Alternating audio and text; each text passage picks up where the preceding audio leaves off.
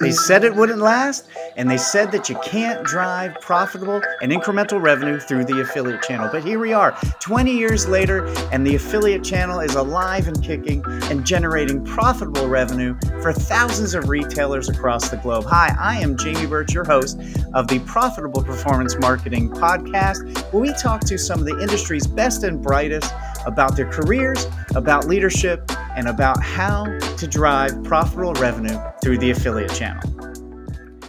Hey, this is Jamie Birch, your host today, and we have an awesome guest for our very first episode, Adam Weiss.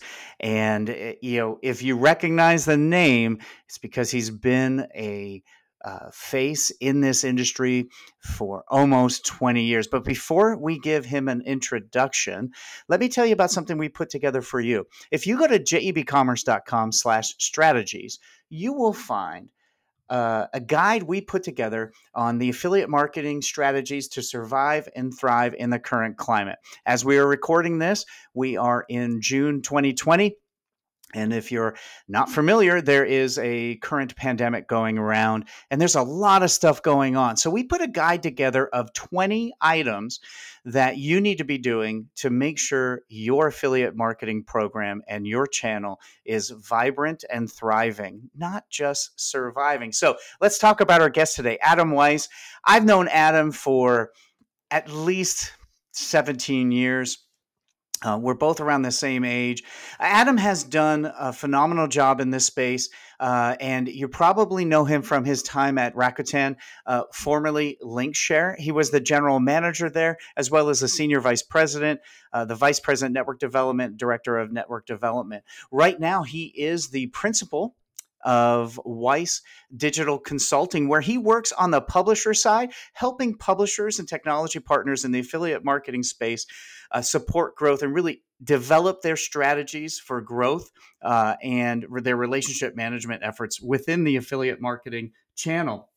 Today, Adam and I talk about a whole bunch of stuff from leadership, uh, how to be a good mentor and a mentee, uh, as well as affiliates and advertisers and networks role in the evolving um, impression of what affiliate marketing can do. We talk about innovation in the space, and we talk about how to uh, uh, leverage uh, good strategic partners, and we talk a lot about strategy. Adam is a good friend of mine, and I'm really excited to have him as our first guest. So uh, let's get right to our conversation and my conversation with Adam Weiss.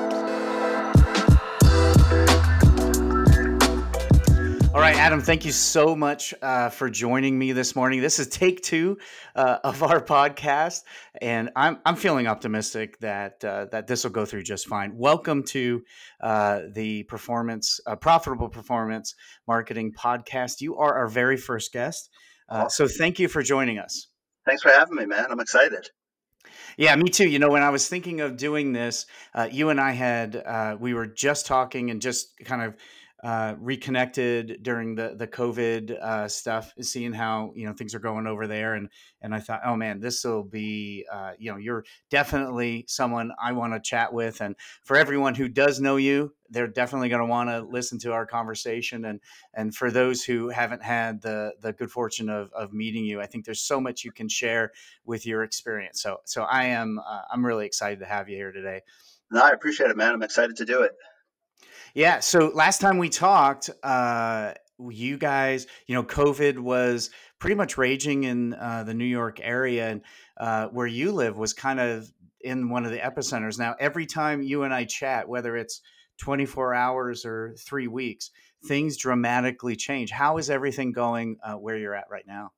You know, uh, knock on wood, right now seems okay. I mean, not to diminish, there's obviously still issues out there and people dealing with with stuff around this but you know me and my family fortunately for the most part we've been okay and just kind of hunkering down and you know trying to be smart about things so we're good.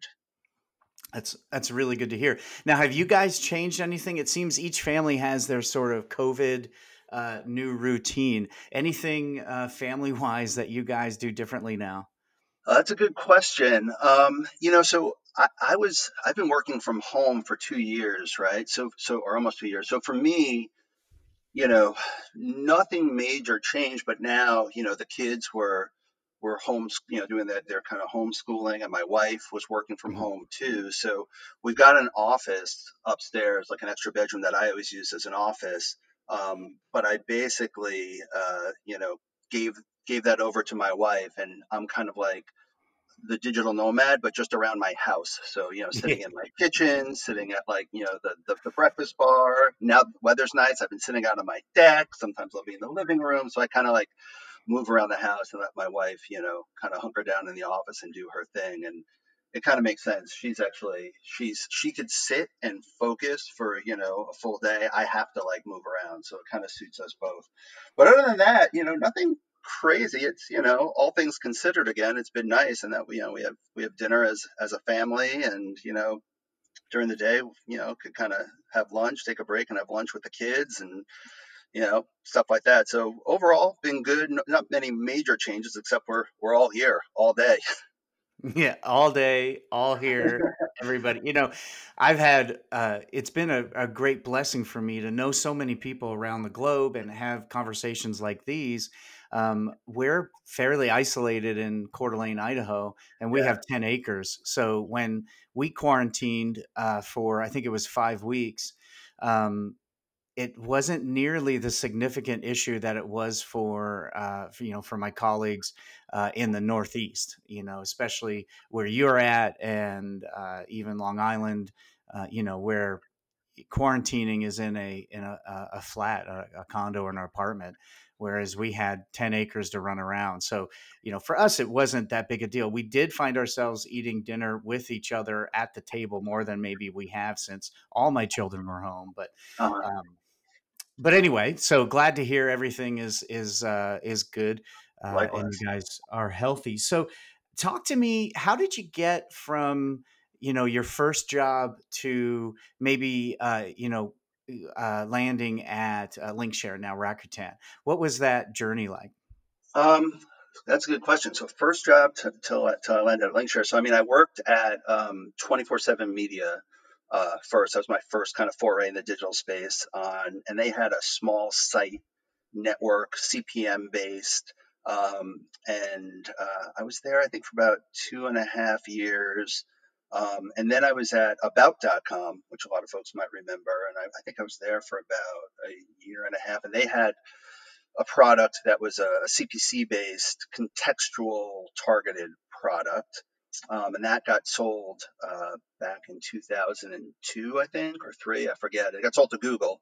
Um, and so I was kind of on the move again. And I, you know, in my mind at the time, I was still, you know, kind of learning about the space, frankly. And in my mind, I was like, well, I worked in, you know, CPM and I worked on something that was CPC and, you know, hmm, want to learn a little bit about the CPA space. And there happened to be a, a job posting, and I'm going to date myself. The job posting was on Craigslist, which, believe it or not, people actually did look at Craigslist for jobs back in the day. Um, and uh, someone who I knew uh, at About knew someone at, at Linkshare, and the rest was history. Went in for an interview, and boom, boom, boom, landed at Linkshare and was on the publisher team. And that was, uh, man, the end of 2003. Wow, that is so long ago. And I think you and I met right about that same time I think so, um, yeah. while I was uh, managing Coldwater Creek. Uh, and so at that well. Linkshare, yeah, it was a great time, uh, di- much different than it is now. Uh, not without, uh, you know, turbulence uh, by any means, but yeah, definitely a, a unique time. What do you see, you know, changing during your time there? Because you started out. Um, you started out on the publisher side, right? And you and you co- and you stayed there. Um, yeah, so started out, I'm started out on the publisher side. Um, I mean, there've been there've been so many changes over the years, um, but I think you know at a high level, um, we just I think both of us right we saw the maturity and the growth of an entire industry, right? Like Yeah. it was sort of the Wild West back in the days. Um, just understanding who your partners were, who the publishers were, what they were doing, what's the value they bring to the table, how do they drive traffic. It was kind of like, like I said, the Wild West, and I feel like we've gotten to such a point of maturity, um, strategic thought about our business. Um, improve metrics and KPIs. Um, and it's been great to see, you know, over the years for sure. Yeah, definitely. Um, some of the same issues we still deal with. But before we get into that, I want to talk. You know, you you led. Uh, you were the general manager, uh, SVP uh, at Rakuten Yep. um, for quite a number of years. So, talk to me about leadership in turbulent times. Um, you know, in both our careers, we've been through a couple of recessions, uh, and uh, you know, definitely 9/11, and a couple things that rocked our economy and, and socially were impactful, but nothing quite like uh, what's going on right now with the Black Lives Matter uh, movement and uh, uh, you know, police brutality, kind of some maybe a cultural revolution happening right now, um, and also the COVID pandemic. So, you know, what what are your keys in leading a, a large group of people? You know, what what did you learn um, from your mentors? You know, what are the what are the main leadership things that you take that maybe our uh, listeners uh, can use, especially during times like this where where you know uncertainty seems to be the name of the game. Yeah, well, I think I think you kind of hit on it, right? For me, it's always been about um, first of all, like who are the the leaders and mentors that you've worked for and been able to watch and learn from, right? Because you just you don't know everything, right? It's a, everything's a learning experience, um, and I feel like I was fortunate um, early on in my career to have people to to look up to um, and who set the right example and set the pace. And you know, for me, learning from them and the things that I try to do, um, leading an organization. Um, and it doesn't matter how big or small the organization is, but it, it's always about um, communication, right? Um, internally and externally. Um, you know, you people want a message, one way or the other, right? Um, what's Mhm. happening? And for me, you know, I think back to everything from you know like during Hurricane Sandy uh, here in New York um, and dealing with that. Right, there were so many issues and potential issues that could come up, and needing to make sure the team was safe and what was happening um, from a technology perspective, et cetera. And you know, immediately, you know, you want to round up with your team and let them know what's going on and set some consistency around that as as well. Um, and you know, to me, um, you know, it, it's all about creating that stability and trust with your team and with your clients as well. Um, and you're not always going to have all the answers.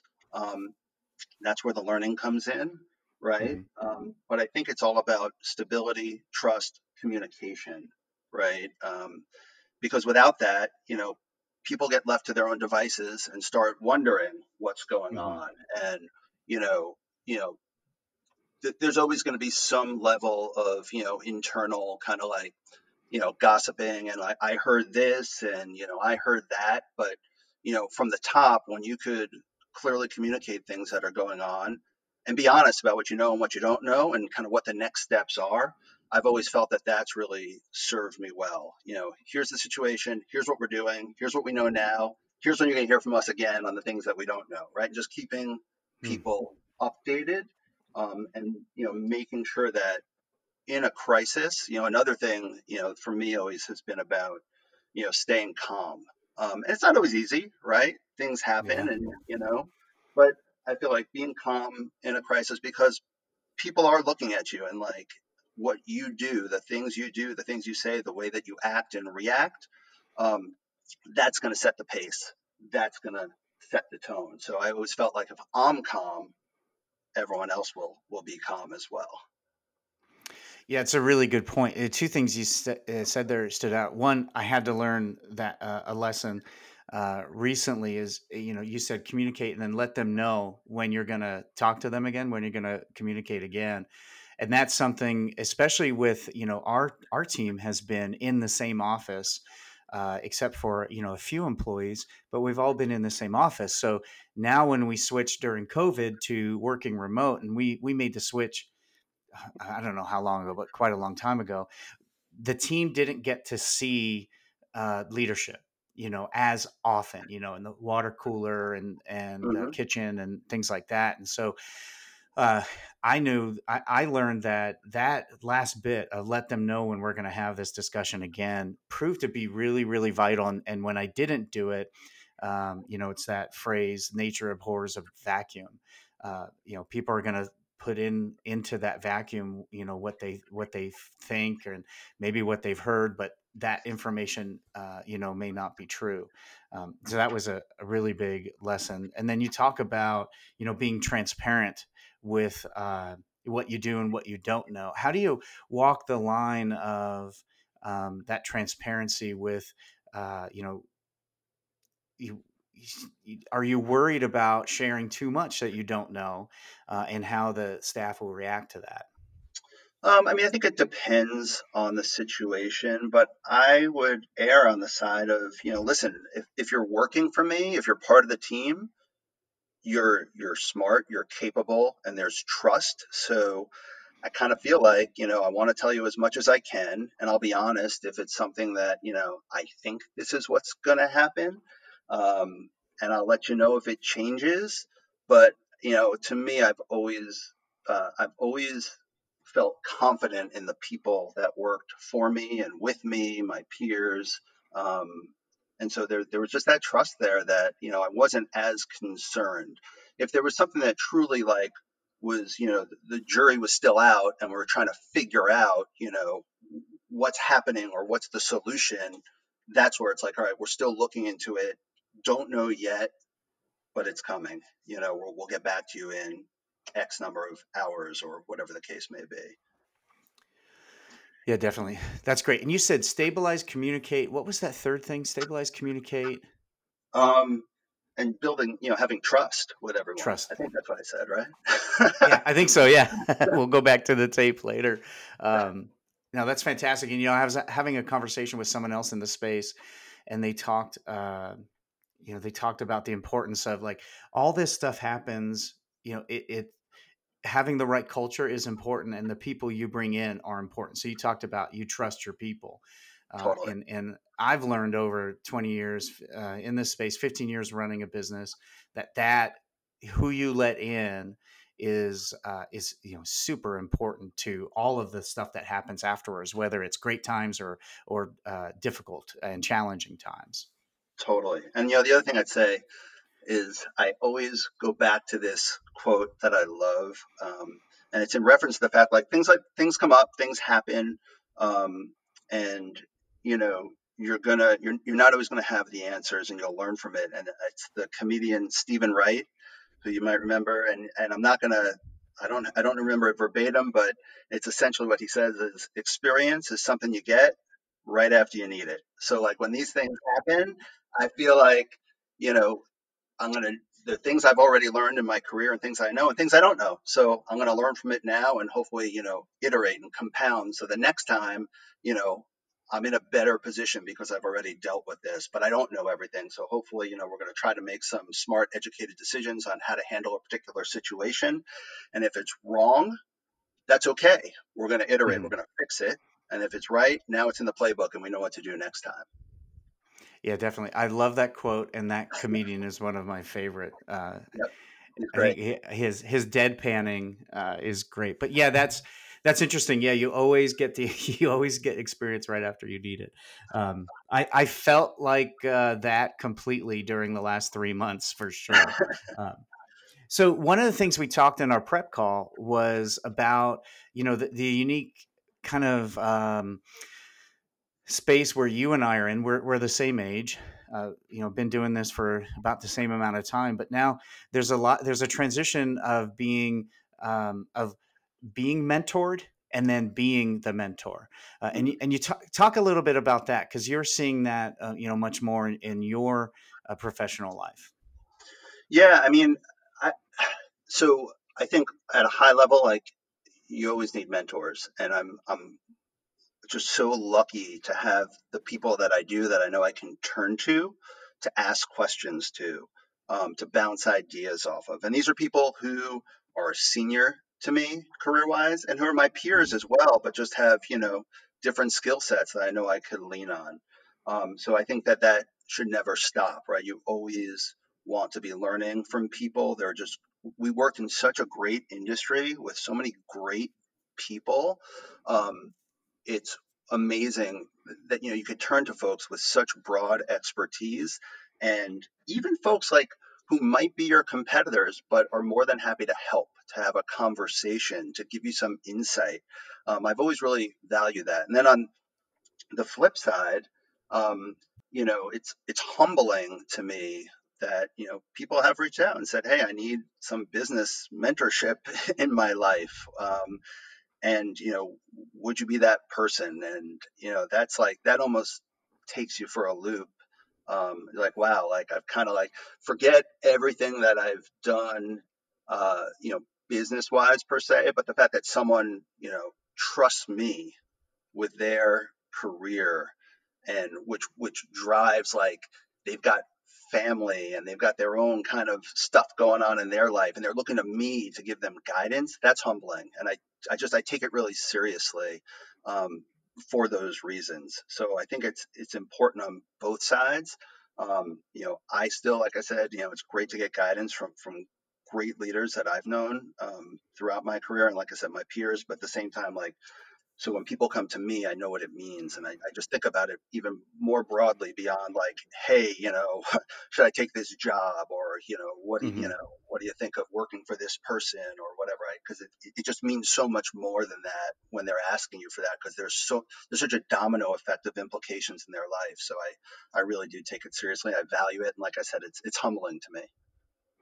Yeah. Now in in my career, there's been I, would say like 90% of my mentors uh, that I found, it just kind of came naturally. Somehow we met, we started talking, um, and they naturally kind of filled that role for me. And then there was one where I, I actually reached out and, and uh, asked in, in your path, has it has it been just a natural like oh this person kind of now is my mentor or did you actively seek a certain individual to help you with a certain thing that's a good question. Now, I don't think I ever like formally said, you know, will you be my mentor?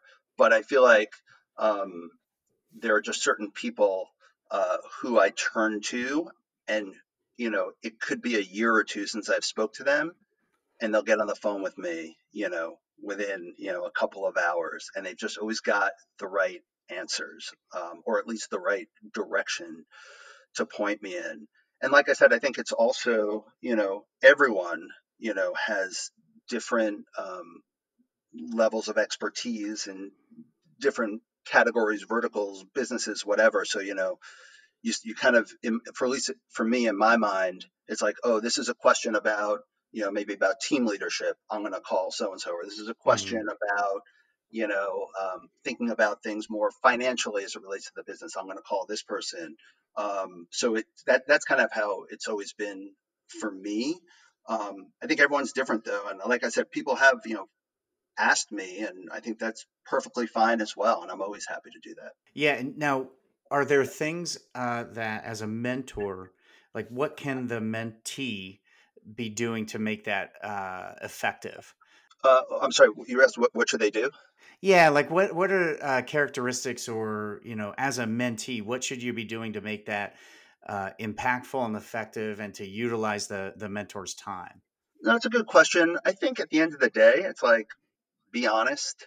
Not that they wouldn't, but you know, it's okay to kind of take your guard down when you're talking to someone. Like, there's no judgment, and that's how I'm going to be able to help you best. Like, what are all the things happening? So, you know, I think the the common question is around you know business challenges or career changes especially. And like i said before when it comes especially to like career changes like there's there's a lot of you know downstream impact to that. So like what's going on in your life? Like and just i think just being honest you know there's no to me there's no um, real rules around it. Um, tell me what's on your mind. Let's talk about it. I'll tell you you know my experiences and what i think um, and I'll do my best to guide you, you know, to the right answer. Um, I'm not always perfect at it, you know, um, but do my best to kind of guide you there. And I'll tell you what I know, what I don't know, and if I can, I'll, you know, introduce you to someone who I think might even be better suited uh, to help in particular situations as well. So I think at the end of the day, it's just an honest, transparent conversation. Mm-hmm. Um, you know, no no need to feel like there's any judgment in any way, shape, or form because everyone goes through these challenges, whatever it is that they're having. Yeah, yeah, no, that's fantastic. I I had a mentor tell me, and he was maybe ten years ahead of me in my career.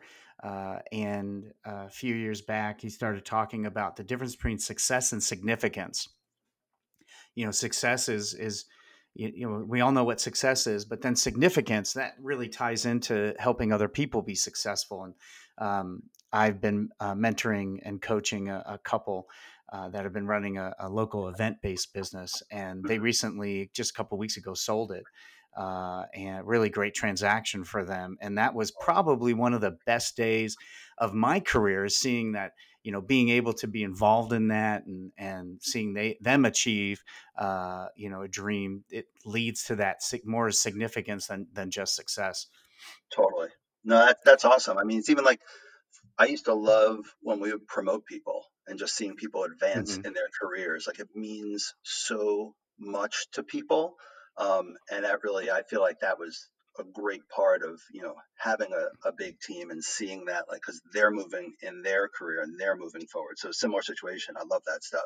Yeah that's fantastic. Hey let's talk about performance marketing. What what drew you and continues to to draw you to the publisher side of the marketplace?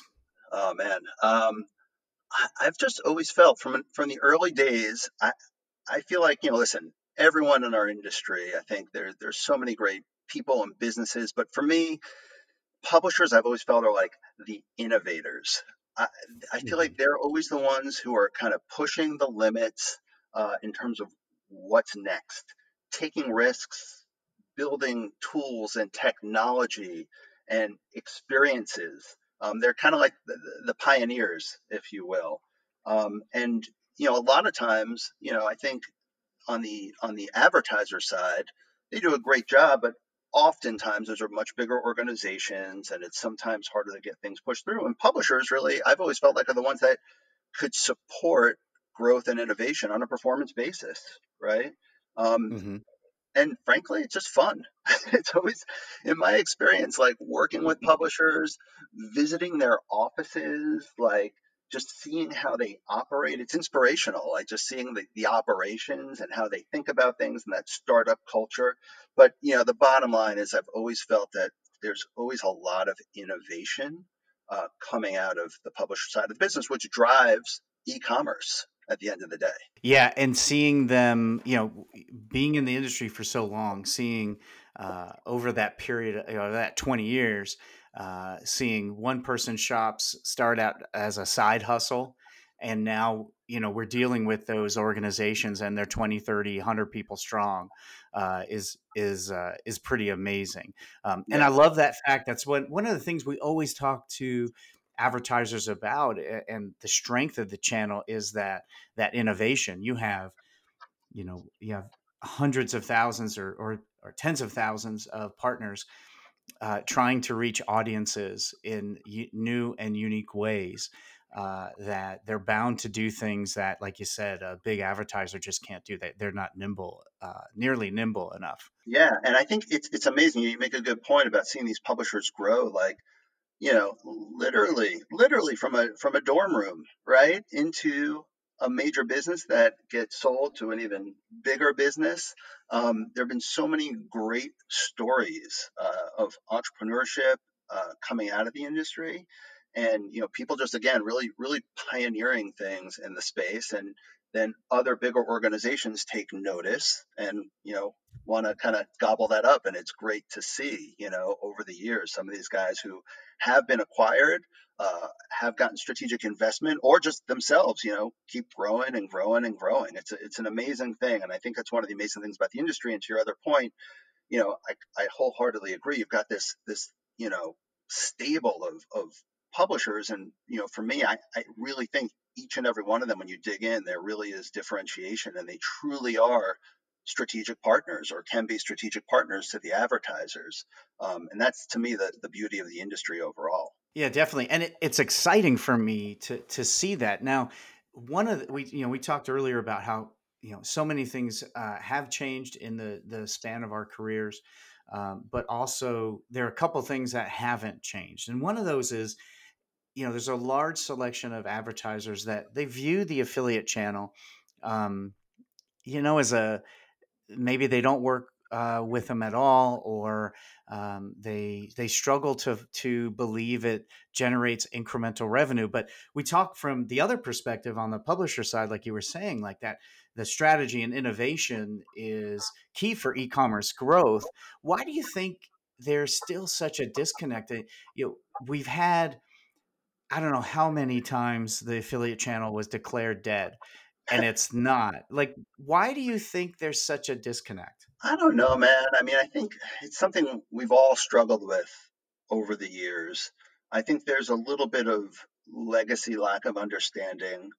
Um, I, I, do think, um, you know, there's that lack of understanding, but we are, I do think we're getting to a much better place. I don't think it's doom and gloom. I feel like, especially more recently, talking to people who are senior executives at brands and retailers who have worked for brands and retailers, I feel like more and more we are in a better place as an industry.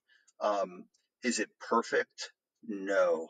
But people are starting to see the value. And if they're questioning the value, at the least, I think we're starting to do a better job of establishing the right KPIs and goals for the channel that allow us to measure because I just think you can't you can't bucket the whole channel, right? Like mm-hmm. I was mm-hmm. saying before, yeah. everyone is a strategic partner. The channel itself, right, is a way to track. It's a way to manage economics.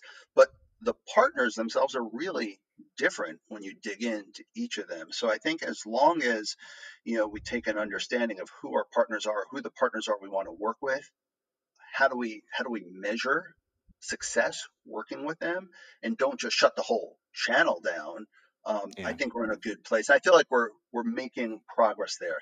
It's never going to be perfect, right? There's always going to be questions, but again, hopefully those questions push us to be better. And I think when you look at the course of uh, the last, you know, almost 20 years that you and I have been in the space, um, we've got a lot of questions about attribution and incrementality and mm-hmm. you know everyone's going to be different in terms of the answer that they want as it relates to their business but we've gotten better about answering it we're building and we're building and we're building and we're really improving in terms of answering these questions whether it's you know through the right metrics or different types of offer structures or bringing new partners into the space so um, i think you know overall we we are improving there and you know it's just a matter of ongoing education. I think the longer that people are in the industry like you and I, hopefully we could help push it forward.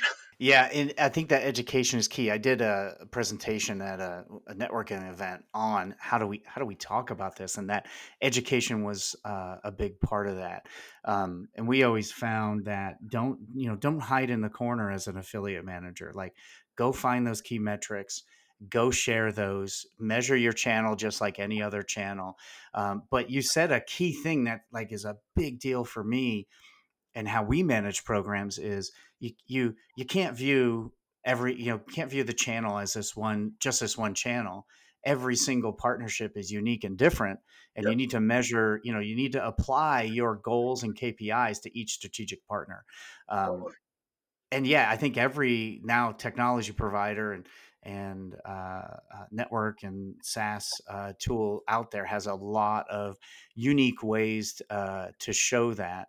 Um, and it's it's great to see. Uh, there's still, I think, a lot of emotion around it, and I think uh, I, I, think some of the legacy stuff, you know, from early on of an affiliate working in their pajamas, you know, in their bedroom, uh, you know selling uh, selling other people's wares uh, still sticks around. I, I don't know why. If you met these affiliates, like you said, you go to their offices.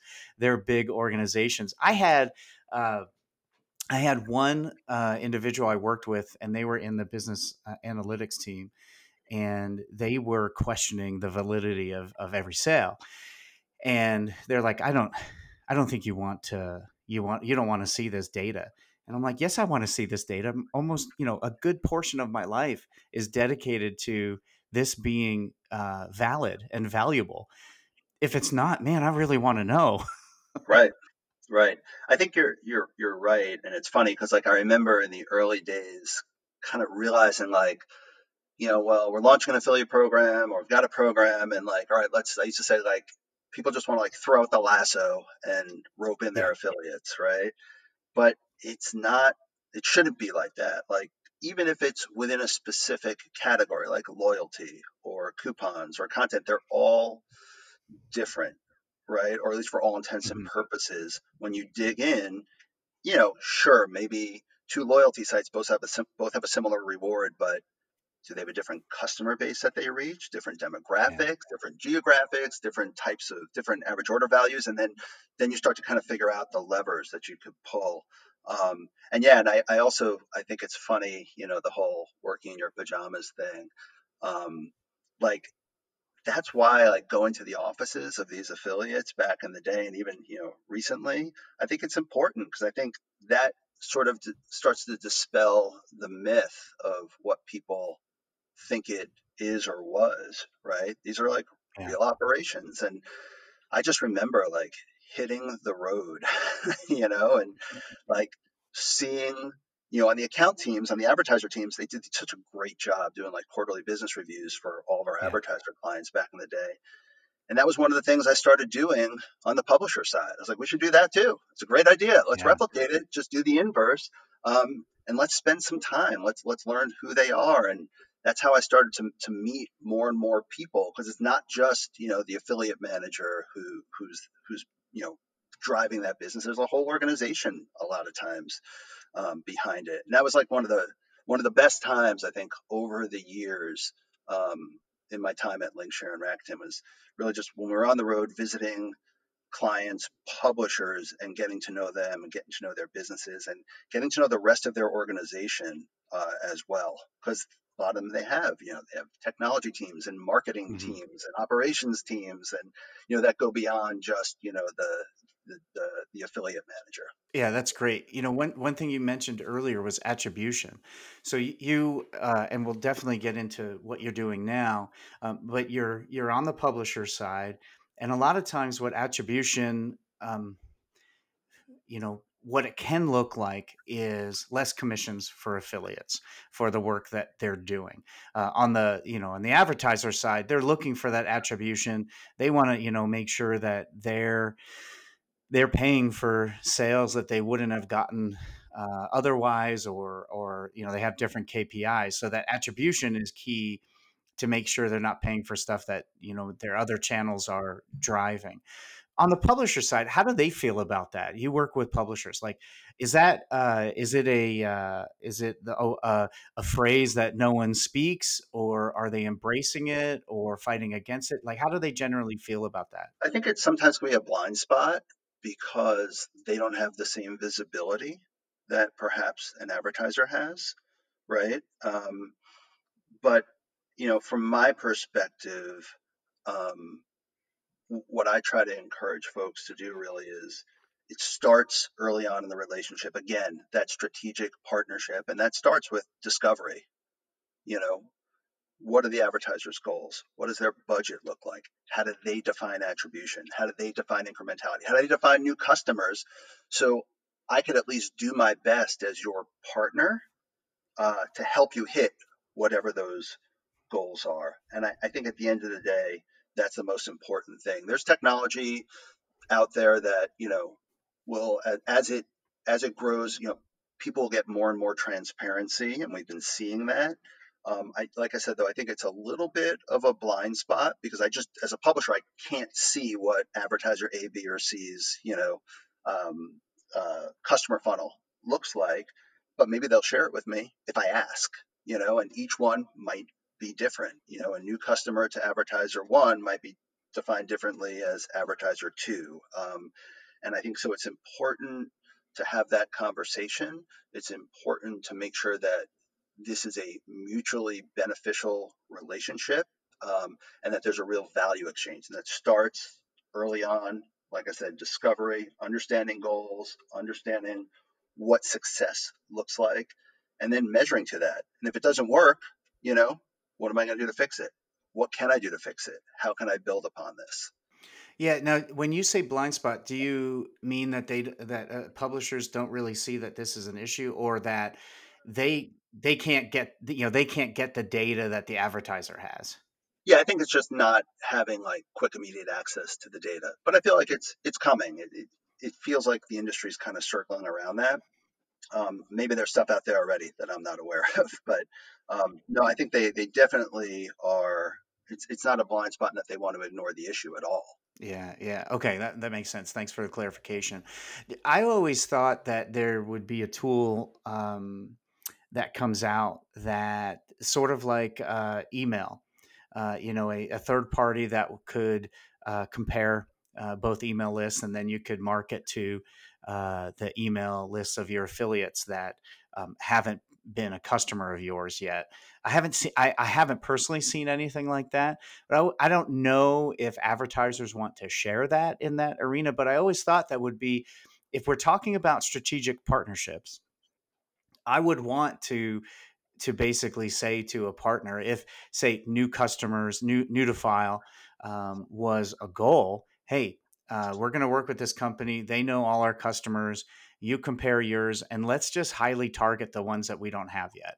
Um, but I, have seen that a few times on one-off sort of very custom solutions that were a real pain to get going.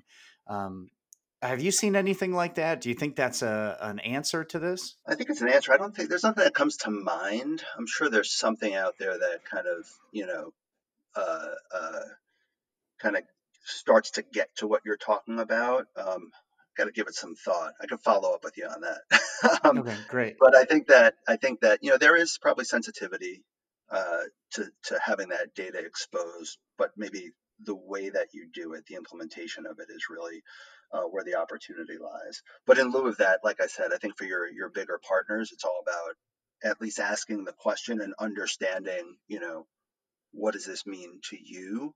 What is incrementality, etc. And like, okay, now I'm going to craft a solution for you based on now what I know is important to you in your business. Yeah. Again, we're back to communication, right? always. it's always that.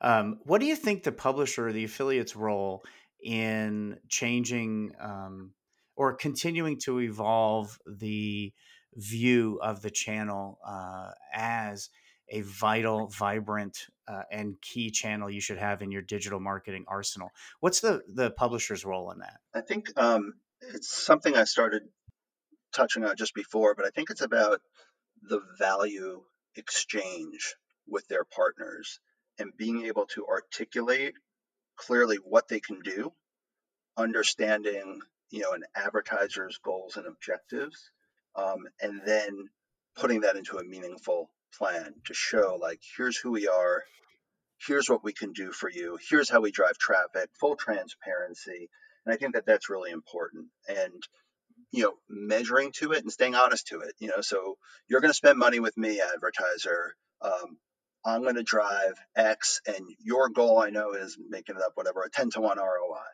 So, how are we doing against that? And being mm-hmm. communicative and transparent about it.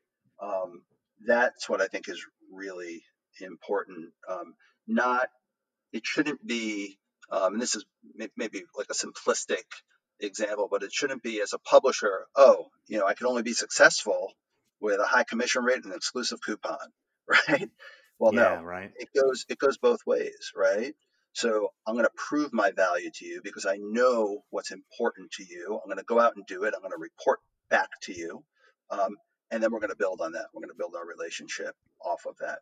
So I think that's really important. That shows maturity. That shows maturity in the business. That shows maturity in the channel and the people that you're working with as well. Yeah, and we've you know what I've noticed is um, we have calls with our clients with these affiliates, and they are getting more sophisticated, and that's that's been really really nice to see. What do you think the network's role is? It is it merely more functional technology? Oh, good question. Um, so I'm a little biased, right? Having spent mm-hmm. so much time at a network. Um, but I think, you know, the, the network, to me at least, is the, you know, the kind of the main interchange in our industry. Mm-hmm. And they need to track, report, provide payments in a, in a uh, you know a quick manner. Um, I think they need to iterate on technology on a regular basis that makes it easier for people to do business in the industry, right? Like you always are going to want to have a conversation with your partners, but how can we, you know, streamline some of that? How can I learn more about my partners through the different networks and platforms? And I think they also um, should make it easy in terms of finding partners. At the end of the day, um, the networks and the platforms are critical. Um, they provide scale, they provide efficiency. But if I'm an advertiser, the reason why I'm in this channel to start with is because I want distribution. I want mm-hmm. publishers. So I think it's important to make sure that that, that access to that distribution is easy and that if it's the network that's going to go out and recruit those publishers, that's really important.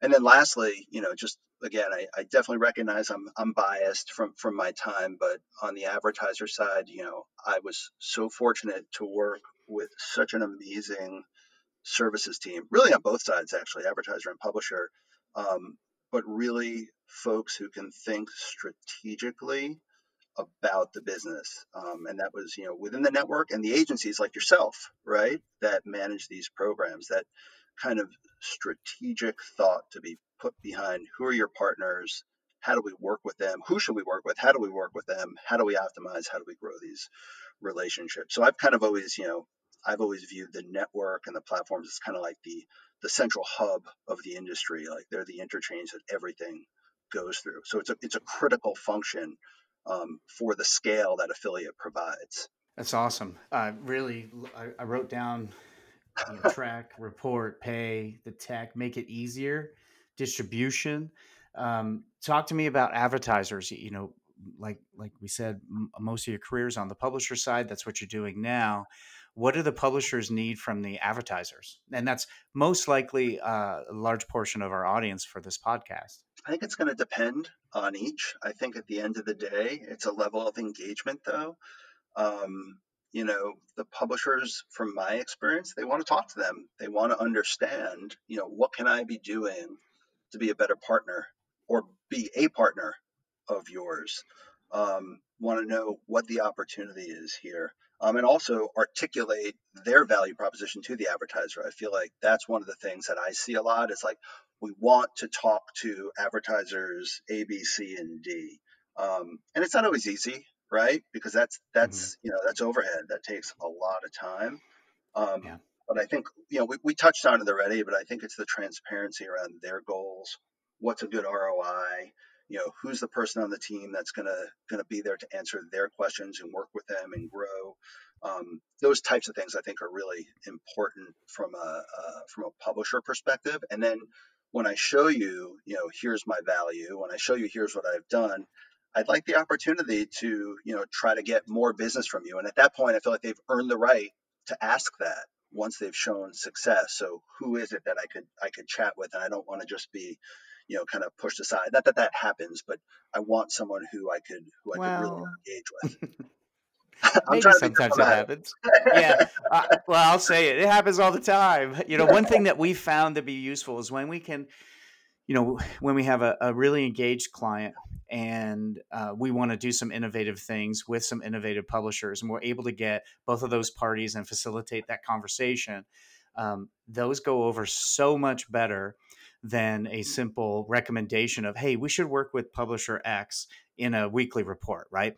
So when you right. get both of those parties and and i have seen that too the publishers really want to showcase their value uh, and so we try to not get in the way of that allow you know the publisher knows their business better than we do the advertiser knows their best their business get those to facilitate that conversation and then really good things uh, can happen um, no totally one, agree one of the things you brought up before is uh, distribution and recruitment. Um, if you're speaking to advertisers listening, what do they need to do in order to be able to to recruit the right partner and and set that partnership up for success from from the first you know uh, touch point?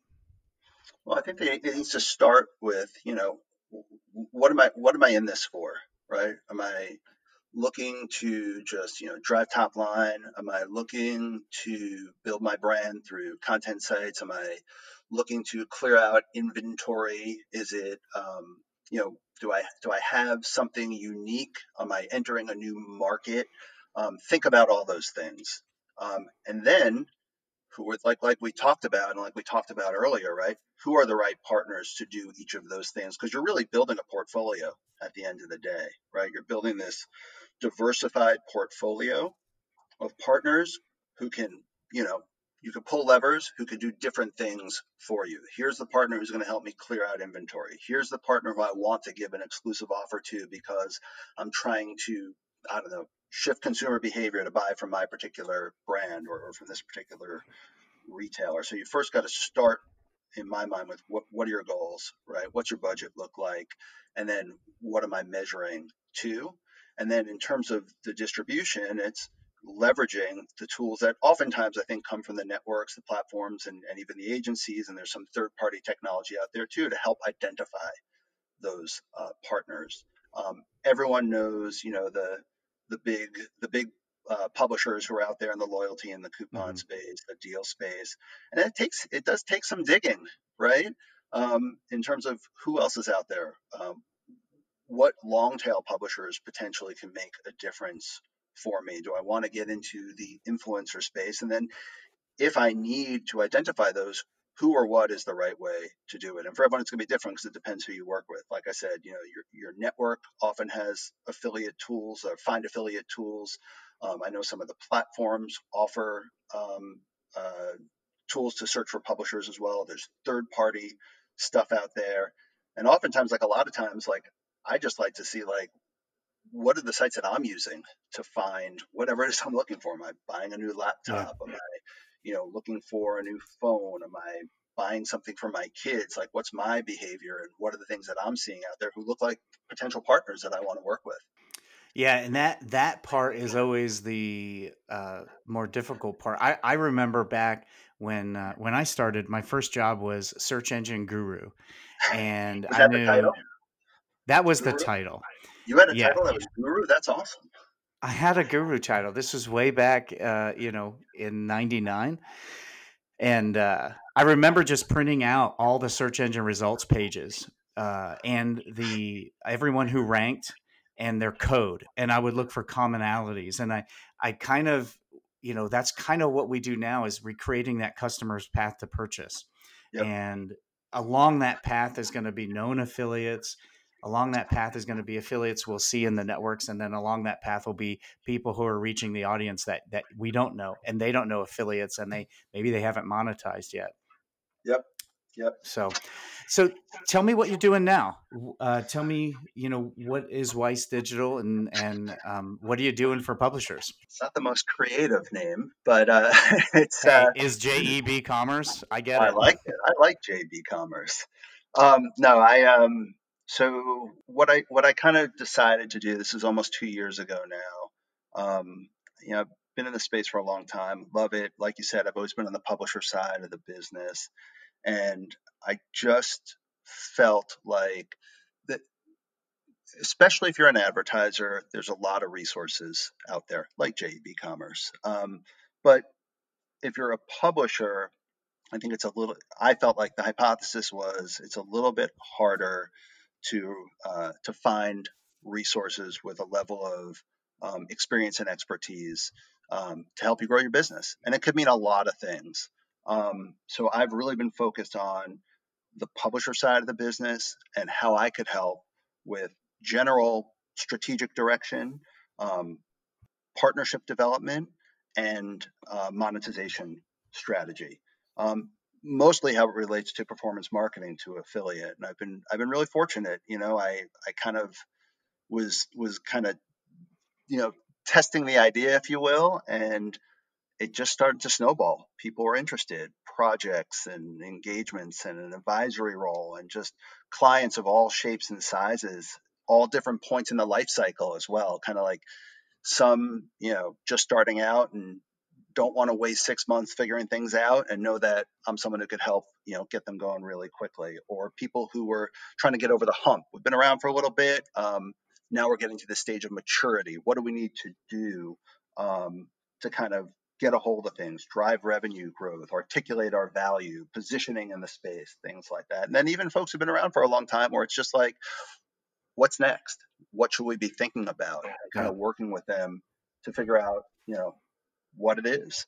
Um, so I feel like I've been I've been fortunate to to do what I'm doing and to I never thought of myself as an entrepreneur or someone who's going to go out and start my own thing. Um, and I just, you know, I don't know, man, gave it a go. something I believe in, which I think is the most important thing. Like I truly am passionate about the industry. Uh, hopefully that comes through. Um, and I really believe in, mm. you know, the distribution side, the publisher side of the business as, as a true, you know, value add to to advertisers. And, you know, want to help them drive growth and um, yeah man it's been it's been great that's awesome now you said you uh, you didn't view yourself as an entrepreneur um, now two years into it has that view changed and and was there anything else you learned about yourself that uh, uh, only I, I always say owning a business is uh, uh, uh, you know a catalyst of self uh, awareness you know you learn so much when you're running your own thing uh, a crucible of self awareness. Is any you know? Did you find that you love the startup environment and entre- being an entrepreneur? Yeah, I mean it's exciting because you know you're you, you're the um, you're the driver of your own success. At the end of the day, there's no one else to blame but you. Especially you know it's just me doing this, right? Um, and I, you know, there was there was a lot of great things working for a big company, but you know, everything from keeping the books now, you know, to following up on sales inquiries and making time for that and figuring out how to balance my time um, has been a real learning experience. And frankly, you know, one of the most important things to me is kind of understanding what am I doing right and what am I doing wrong, and especially on the things I'm I'm doing wrong? How do I, you know, I, have got to get that feedback somewhere. And I, I do my best to ask clients and even non clients, you know, their opinions. Like, you know, what do you think of this? How am I doing? You know, maybe not as simplistic, but asking, you know, the questions so I can improve.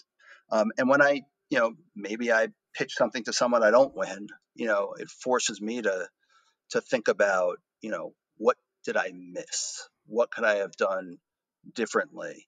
Um, and really think about that stuff uh, to improve. Because again you know when it's just you um, it's just you.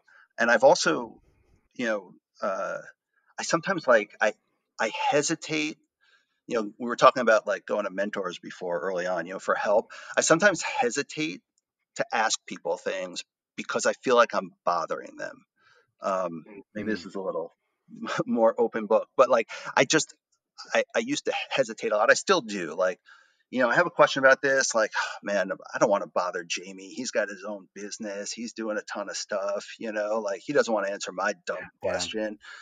But I sometimes force myself to, and I am just always shocked and amazed at the willingness for people to help um, and help me. Um, and that's why I always want to pay it forward too, whether it's through mentorship or just people calling me, you know, asking questions. I'm always happy uh, to make that time because you need it, you know, especially when you're, you know, it's just you or you're part of a small team. And so I think, you know, what I learned about my myself or really pushed myself to do was not be afraid to ask for help. Um, and I mean, there have been people, man, who've, you know, I, I've written a couple of articles for some of the different publications out there, and like people who don't work for me, don't owe me anything, but have helped me proofread it and given me feedback or a presentation yeah. that I've done for a client. And, you know, back in the day, I'd turn around and there's, you know, hundreds of people sitting around me who I could ask for their feedback. And now it's like just me. Um, and, and, you know, turning to certain people who, um, you know, it's they're giving me their time, but willing to help and kind of asking for that help. I think is important. I think no one should really be afraid to ask for help. I think it's really important. It's something I've learned over the last couple of years.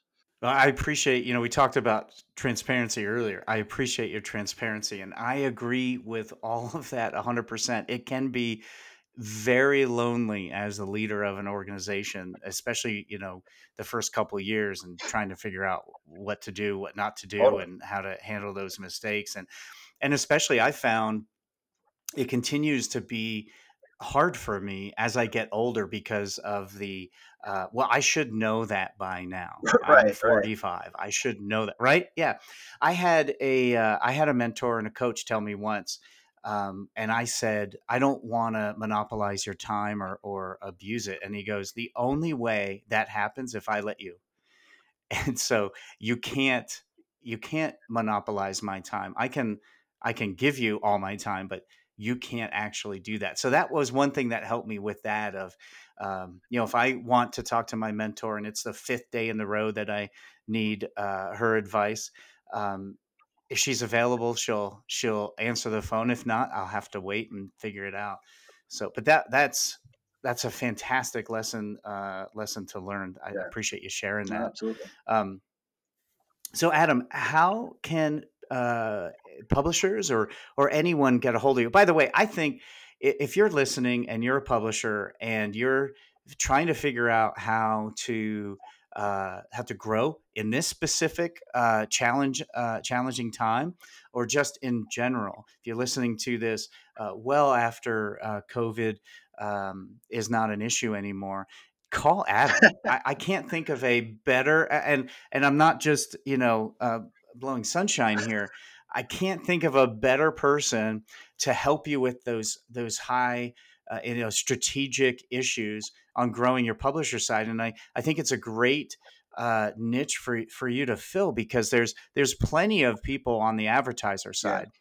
Uh, but I've not seen anyone on that side. So if you're listening and you you have a particular problem or you're just thinking of how to uh, expand and grow and take that next step, um, I want you know definitely reach out to Adam. So Adam, how can they find you? Uh, how can they contact you? Well, thanks first of all, Jamie. I, I really appreciate it, man. That's really nice of you to say.